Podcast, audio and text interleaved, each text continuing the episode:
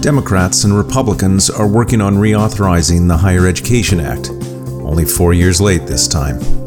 In today's podcast, we'll talk briefly about how the two sides are going to do it.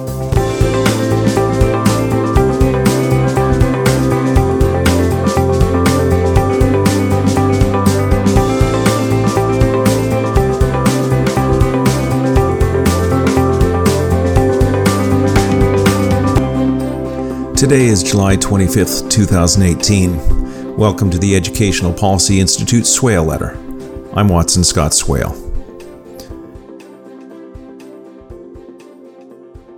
Although four years late, House Republicans and Democrats are looking at the potential reauthorization of the Higher Education Act of 1965, which used to be reauthorized every four years during the 1970s, then pushed to six years in the 80s and 90s, and now will likely be 10 years for the last two reauthorizations, 2008 and 2018. Yet another sign that Congress has trouble doing their base job. In December 2017, Representative Virginia Foxx, a Republican from North Carolina, introduced H.R. 4506, the Promoting Real Opportunity, Success, and Prosperity Through Education Reform Act, aka the Prosper Act. The Act contains many provisions which are non starters for every Democrat and likely many Republicans, including removing or reducing certain grant and loan programs. In fact, the Prosper Act calls for the dismantling of the direct loan program, which was initiated by the Clinton administration and completed by the Obama administration. Direct loans basically took the programs away from the banks, who had, for years, made billions on the back of students. Interestingly, the Prosper Act focuses on reducing and removing many programs. The GOP, as a core philosophy, believes that federal subsidies, in the form of grants and loans, provide incentives to institutions to increase the price of higher education.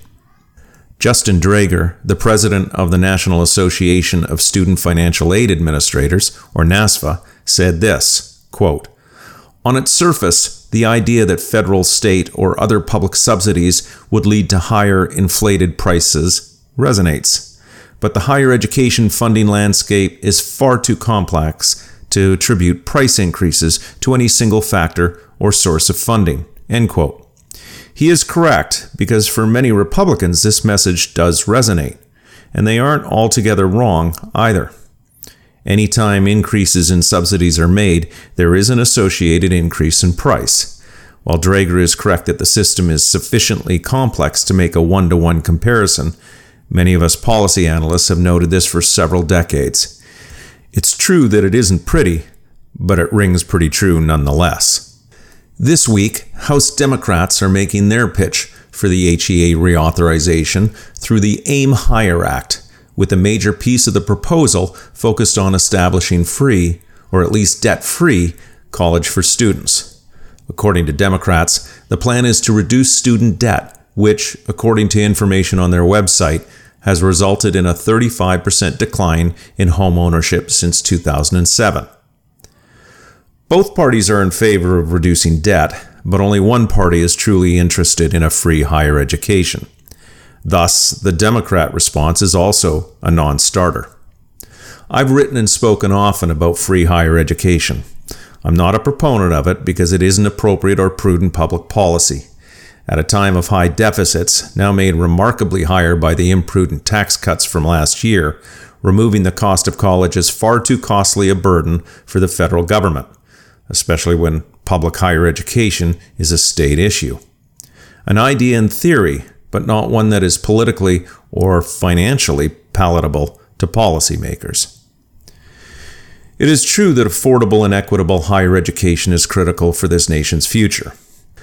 Higher education isn't for everyone, especially university level education, but it should be an affordable option and choice for everyone who desires it. And while we talk much about the cost of college, we understand that the real barrier to college isn't cost, although it is a significant barrier to many potential students, but rather academic preparation. Many students do not go to college because they simply do not have the academic wherewithal to succeed at that level. Still, other students do go to college and drop out because they aren't appropriately prepared. So, if we really want to get more people to college, yet another worthwhile discussion, then we need to do the nitty gritty work of providing all students with an adequate and relevant primary and secondary education. Without that, the remainder of this conversation about free higher education is completely moot.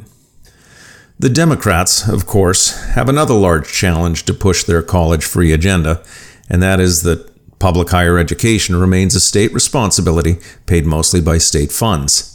Sure, the federal government provides assistance via federal voucher programs, such as Pell Grants, and subsidized and unsubsidized loan programs, but it is minuscule compared to what states invest. Any federal reauthorization of the HEA that involves forcing certain actions on states will receive major pushback from those states, including those headed by Democrat lawmakers in many cases. Both bills will work to simplify the FAFSA, and the GOP would streamline federal aid programs while Democrats would tinker and up funding for the programs, or at least authorization. The Democrats' bill would provide more focus on student supports.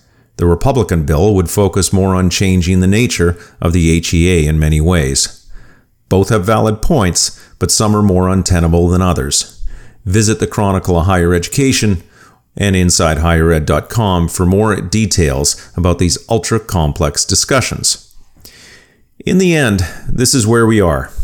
Given that it is July 2018, there's little chance that we will see an HEA before 2019. But at some point, the Congress has to do their job.